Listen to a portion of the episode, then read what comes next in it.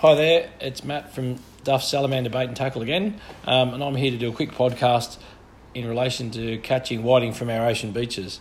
Those that listen to the podcast about catching bream from the ocean beaches, some of the content's quite similar, so I apologise for being repetitive. Um, although we are fishing in the same environment, but there are key different fun, key fundamental differences which uh, which I'll go through. Um, I'll do it in the same structure that I did the Bream uh, podcast. First, we'll talk about the tackle that I use, then the most successful rigs, setups, and methods, um, the best times, best places, and best baits, um, which I found over the years to be quite successful. Um, as with the Bream um, podcast, this isn't any, this is not exhaustive content. Um, people will fish in different ways, have different ideas and methods. What I'm going to talk about today is what's worked for me ever since I was uh, fishing on the beach from about 12 years old. Um, I haven't really changed the way I fish too much, so um, there's a lot of different technology out there today. Nevertheless, I've had tremendous results, and I'm happy to share with you what I can, and hopefully, you can take um, something from that and either um, follow it as I do, or then add bits and pieces of my content to what you're currently doing.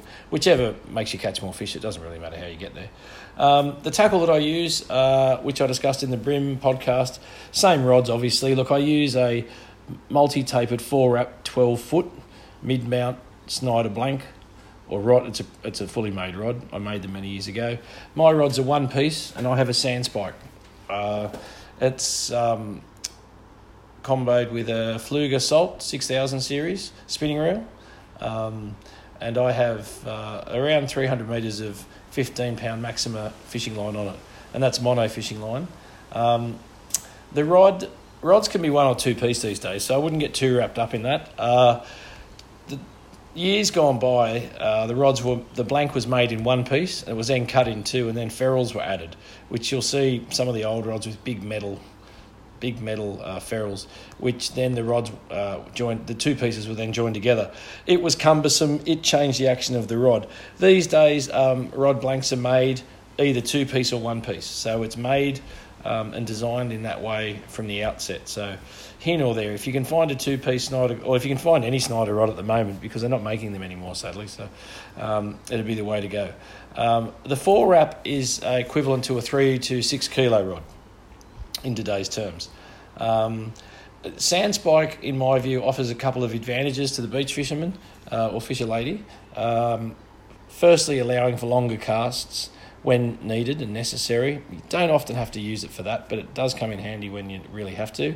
And secondly, and more importantly, um, it allows you to create a foundation in the sand by sticking the spike in. Uh, it might only be halfway. When you rest the uh, rod against either your vehicle or your bucket or something uh, where you're going to take a fish off, uh, untangle a rig, um, rebait a hook. Now, anything from a gust of wind to the guy that you've just taken down the beach fishing with you, walking past, to me knocking it over with my foot, to the fish um, bouncing around on the line too much, they can all cause the rod um, to slide off the back of the truck uh, and fall into the sand. And that's the last thing you want is the reels to go in the sand. They will inadvertently go in the sand. If you're going to continually fish on the beach, you can take all the preventative measures um, imaginable, but you'll find it'll uh, have one day it'll go in the sand. Uh, you have to live with that, and that's why I've got a Pflueger. Very simple, very uncomplicated. I've had one go in the water actually, so um, for all my um, for all my uh, talking about sand spikes and being careful around the truck. Uh, I didn't bang a rod holder in one day correctly, and, it went it went for a swim. But uh, stripped down, um, re um, uh, put silicon oil on the onto the uh, to the drag system, and uh, we had a look at the bearings and fresh watered everything, and it's still as good today as when I had it two years ago. So I must admit, I'm for my view for the beach a robust, no nonsense reel. No fancy Shimano bait runner with thousands of moving parts because if that goes in the sand, you're forever trying to get it right. And in fact, I don't think you can sometimes. Um, nevertheless, uh, so that's the that's the setup I use. I don't advocate braided line for the beach. It will work, I know, but uh, the mono has stretch, and when you're f- uh, fighting a fish under load or a stingray or whatever it is that's um, not wanting to come in, when the surge of the surf goes in and out, the stretch of the mono um, and the memory of the mono assists you. Um, so you'll see what I mean if you have a fish under pressure, if you have the um, have the gear under pressure. Um, as the surge comes in, your mono comes back and stretches towards you again, and then you take a couple of steps back, and then so on. Braid has no give in it. Um, anyway, that's a matter for yourself. I did try braid in saying that, uh, um, with the view of it having a thinner diameter and then sweeping less um, when this when the when it's running either north or south. That didn't really work so well, and I, well, I found it it tied an okay knot. Um, it tangled easily in the surf because it's so thin, and it, the drag and the beach didn't seem to make any difference to mono. So I went back to mono, but that's completely a matter for yourself. Um, right, times and tides. Uh, look, whiting are in greater numbers, of course, on the ocean beaches, roughly in the summertime, more or less. So, any time from about now, more or less, so we're just about to hit November next week, or this week, in a couple of days, through to about the end of March. Um, during the time, they leave the protection of the estuary system, just like the bream do, and travel on their spawning run. Although the peak months for whiting for me would be December to February. December and January, actually. Um, February can be good. Normally a smaller fish in February, um, especially off Stockton um, or Birubi Beach. Uh, December seems to be the first run of the larger fish. Although, in saying all this, I've just got some um, images through this afternoon, which prompted me to do this podcast from Pete, who was down there today, and it's the 30th of um, October. So he showed me an image of two uh, whiting that were in top condition. They look like they're fully rode up, they're fat, um, and he only got the two of them, but nevertheless they've they started, especially with those warmer currents. Um, for the most part, the whiting are in uh, uh, are a morning feeder. I mean, by morning, I'm, re- I'm referring to prior to sunrise. So you, you can catch them throughout the course of the day. So the example I gave there with Pete, I, he's gone down on the high tide at lunchtime. It was bright and sunny and 26 degrees today. He got two. Um, I'd then say old Scully that's going to go in the morning is likely to get 10. Um, and by sunrise, and by early, I mean before the sun rises. So I'm fishing at 4.30, 5 o'clock. Um, I'm home at 7.30. They can bite on into the morning. Um, often when the sun comes up, they'll disappear. But if you've got overcast conditions, if you've got a lot of white water and the water temperature's right, they can bite into the morning. You will catch them through the day, as I said, not as many, and you will catch them in the afternoon and into the night. But they don't bite into the night like a like the bream do. Um, it's just something to consider. Water temperature is important with whiting too. Um, bream like cold water, but the whiting really like it warm. So um, I think it's telling me it's about 19 degrees at the moment. Uh, 21, 22, and 23, they're all good. They're all good. So it can go up a little bit. It can get a little bit warmer. Um, and if you can combine the three quarter, uh, a three quarter high tide with the rising and the setting of the ton, so it's three quarters high and it's still rising. Um, early in the morning, you, you knocked it on the head then. That's probably the peak time. Although, I mean, in saying that, if the fish are there, the water's warm and the conditions are right, you can fish at dead low tide as the sun comes up too. But for example, if you're at Stockton, if you're in Birubi end of Stockton Beach, you'd have to travel down a bit further, further to find a bit of deep water. Anywhere from 10, I mean, 8Ks it starts to get a little bit deeper. 10K mark where the huts are, that is traditionally the, the start of the deeper water and less formation on the beach. And as you go further down to 16 and then 18, which is the pretty much the Lavis Lane put on, um, coming down from this end, and 22 will get you to the wreck. So in that deeper water on low tide. What actually it does when you're on low tide, it allows you to throw into places that you necessarily wouldn't be able to throw into at high tide. So you can basically go to the edge of a gutter or a hole um, and then pop it in. I don't advocate fishing in holes in gutters unless it's dead low tide and you really have to. Um, what you'll find is that as the tide rises, so back to the scenario where you've got a, let's say, a seven o'clock high tide, seven a.m. high tide. Um, you're down there at uh, four four thirty fishing. Um, for those for that hour and a half uh, to two hours, the whiting will come out of those deeper gutters and holes, and then move along the intertidal zone along the banks and feed. They're looking for worms and pippies. That's traditionally what they're there for. As I said with a bream, they're not there for a swim, they're there f- to feed. Um, I've done a blog on reading the beach as well. Um, which I won't go into vivid detail now with. You can simply click on the blogs, or um, I've also done a podcast in relation to that as well. So uh, it just highlights what a hole is, what a gutter is, the banks, what time and tides are best to fish those areas. So have a look at that. Um, but as I said, low tide, think your deeper water, holes and gutters. Half to full tide, think working the banks a little bit more as the fish come out of that deeper water and move along and feed. Okay, moving on to the rigs. Um, look, I've fundamentally used this rig ever since I started beach fishing. This is a different version, but the style of the rig remains the same. It's a Paternoster style rig, Paternoster style rig, um, which basically means you've got the sinker attached to the bottom, and you've got on this occasion you've got two individual um, leaders with hooks attached, like a Christmas tree basically. So the sinker's on the bottom. You've got your two hooks coming off at intervals, so they're separated, of course, um, and then you tie off to your main swivel at the top. I use a the Paternoster rig we use is the one that made by Old Scully, who's fished on Birubi Beach ever since I was going to school. Um, he ties a 20 pound fluorocarbon line through the whole, um, or leader rather, through the to make the entire rig. He uses a number four mustard bait holder hook. Um, and what he does, uh, okay, so when it comes to whiting fishing, traditionally we firstly think we must use light leader. Well, if you do that under these conditions, all you'll do is get tangled, you'll get knots, um, and it won't be effective. When you're fishing with cover, by that I mean the early hours of the morning, darkness or overcast conditions, as well as whitewash, then the fish aren't as sensitive to um, the need to have light leaders on. If you're fishing in the middle of the day and it's sunny and there's no work on the beach, then I'd suggest you just go to a simple running ball sinker down to a swivel. Then you can have a 10 or 12 pound fluorocarbon leader on. I don't change. I don't think it makes any difference um, in that environment. If we were to talk about the estuary for whiting, that's a much different proposition.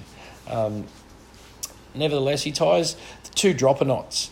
He attaches a swivel to, then the leader, and then the hook. Now, what that does by separating the um, swivel from the main part of the leader, those dropper knots allow it to, to basically that swings on around on itself and doesn't twist. It's not like having a three way swivel there in the leader where you'll have the uh, the leader going over the top of the swivel and tangling within the swivel itself and twisting. That doesn't do this. So his dropper knots um, sit out from the main leader and then they swing around on themselves. So very, very rarely do we get knots. We do occasionally, of course. I mean that's inevitable, but you can you can pick them up pretty easily and fix them. I mean, I've had his two of his rigs on for the, basically the entire bream season, which is bad um, because I do check the leaders a lot, but occasionally I get lazy. That's another tip actually I should give. I didn't uh, note that down, but um, check your rigs every time you throw out, every time you cast like I do with black fishing or any type of fishing, I run my hand up and down that leader from the hook to make sure that that bit's not frayed. If it is, it's only a matter of cutting that little bit of fluorocarbon off and retying it. It's easy and guaranteed, without any certainty, the day you don't do it and there's a there's a nick in it or there's a fray in it or it's damaged in some way, it'll be a jewfish that picks the next bait up for sure. Um, it's happened to me many times. I'm sure it's happened to you, everybody else out there listening. Um, yeah, now the other advantages of using the two hook rig, of course, is when whiting uh, school in numbers, they can be quite prolific, and it's often that you'll catch two at once. So I set my rod in a rod holder, which I'll discuss in a second. Um, if I see it hooked, I see a whiting hooked on there. You can tell a whiting block, they wriggle. They don't pull like a bream, they wriggle a little bit, and you'll see the fish is hooked. I leave that there for a second in the rod holder, maybe a couple of minutes. Um, uh, others don't. They go over and take it in. By doing that, that other bait that's free um, rockets around at 100 miles an hour, and often you'll get two whiting at a time doing it like that.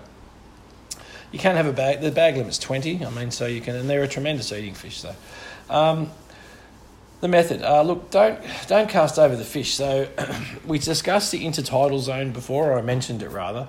Just what that is is predominantly that's the area on the sand that at most low tides, it's well at, at low tide it's exposed. At lower low tides, it's more exposed. If that makes any sense. Um, at high tide, depends on the size of the tide. It's mostly covered. So, um, that's where the worms and the pippies and other crustaceans live that the fish are there nuzzling around to feed. So if you've ever seen a whiting, ever noticed a whiting in a tank, which I have because uh, I've seen them in tanks in, in Sydney, you'll notice that the, and the way the shape of their mouth is, they nuzzle around in that sand and push forward through it. And I'm sure that's how they behave on the beach too. So don't cast over them, basically. If you're using two rods like I do, throw one out a bit further. I'm not throwing more than 50 foot at the, at the very most. And the next one will be 25 feet, it'll be in closer. Um, that's something to consider. You'll often see, as I've said before, in the holiday time where you've got kids casting off the open beaches and girls maybe that don't cast as far, they will get some fantastic whiting just about at their feet. The whiting don't need not much water. Um, I have seen them up around when we worm, so they'll, they'll, they'll come up in, in shallow areas. Um, I simply put two, I use two PVC rod holders. Basically, I got it from Bunnings. Now, it's about a metre and a half of PVC uh, and I cut it on an angle at the bottom. That's the bottom bit that goes into the sand. And I put at least half a metre into there. And I bang it in with a rubber hammer. Now, I've lost a couple of rods in the water by not doing this properly, or not checking this properly, rather, over the. Because I, many years ago, I used to fish a lot into the night time for jewfish and um, for bream and whatnot. And a big jew or a big eagle ray will grab one a beach worm in uh, in a second, and then it's gone. So make sure you put your rod holders in make sure you check your rod holders. Move your rod holders back when the tide comes in. Uh, I can't stress that enough. And you do need a long. I like a long rod holder so I can just go and pick it up directly from the from the uh, sand spike. I mean, for example, old Scully that fishes down there every day, he has short rod holders, um, and he doesn't like sand spikes. But that's just a personal preference. Um, but just be mindful of that as it comes in. The tide comes in, check those rod holders, and because as it comes in, it erodes the sand that's around the base of the, the rod holders. So, um, talking about baits, look, when it comes to baits and whiting fishing, uh, in my view, there is no comparison to that of a beach worm. The beach worm is naturally found on the beach, hence its name. Um, it's pretty much common sense, really. Um, other worms do work in that environment, for example, a bloodworm. Uh, you can take that from the estuary and use it in the environment. Although bloodworms, um, they're illegal to dig in New South Wales, or rather, the seagrass is where they actually, um, the environment that they live in. And the other way to get bloodworms is have them imported from Queensland, which isn't uh, possible at this stage due to the white spot outbreak, as in the farms are in the infected zone. And thirdly, they're horrendously expensive. Um, I love them as a bream bait, uh, but I can't get them, of course. Um, but for whiting, I cannot stress enough. Beach worm is the way to go by far. You will get more baits off the beach worm, and they're naturally found in the environment that the whiting are actually um, in. You can either use the beach worms live or you can preserve them. So we metho them. So basically, methylated 90% metho and um, 10% salt water, more or less. It's not a perfect science, but you need a fair bit of metho in there. Um, 10 minutes in there, it kills the worm, it preserves the worm. You pull them out, dry them off properly, um, and then into some um, uh, cool, dry sand, which helps them hold in the freezer, and then into tubs in the freezer. Uh, they'll last indefinitely. They work this year. I said it in the Bream podcast. This year, I'm not going to use a live beach worm to catch whiting. I'm just going to stick with the metho ones. Just to, I want to do an experiment because I know old Scully will use the live ones um, because I got a tremendous amount of bream on the metho worms throughout the course of winter. I don't think I used a live. Well, really, I don't think I might have used live worms a couple of times, but very, very rarely. Um, so I'm going to try them with the uh, with the whiting. So I can give you some more input on that after it's done, but I think it makes no difference, quite frankly. Um, when putting the worm onto the hook, thread it on head first. So you break that. So basically, if, let's work with the live worm theory at the moment. You take the worm out of the water that it's in.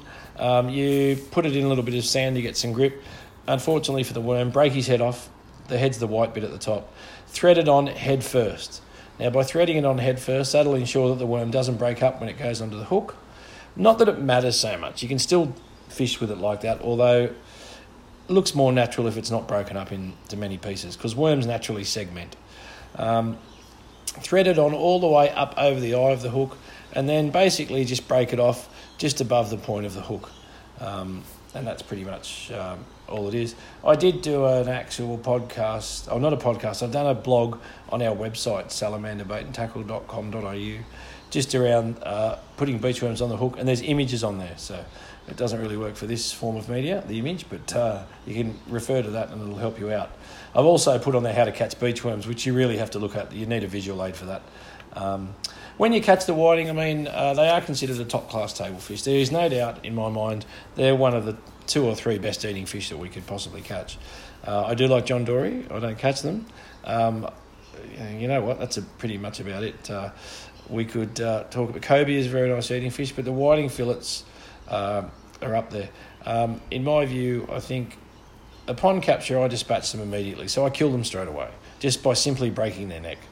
Um, look, it's quick.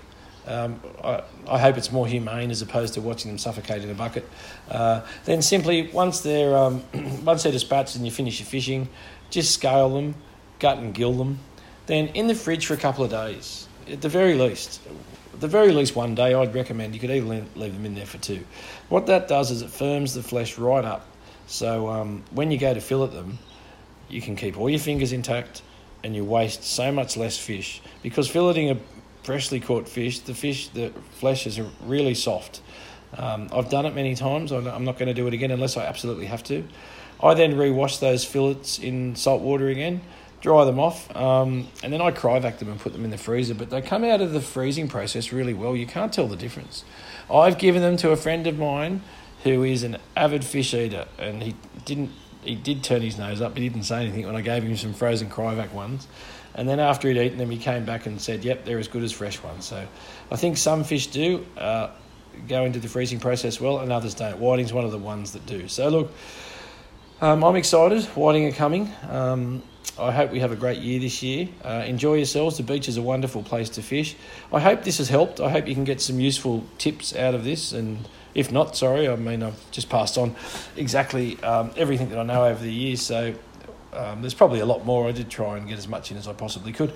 Look, if you have any other questions about that, give me a ring, 49820711, or check out the website, salamanderbaitandtackle.com.au. There's weekly fishing reports on there. Um, there's also um, blogs on there for different things, as I've um, touched on during this podcast. Um, you might see something that interests you, or just send me an email. All the contact details are on the website. Um, tight lines, have a great summer, and whiting fillets, chips, a glass of Sauvignon Blanc, and a bit of salad. You can't go wrong. Bye for now.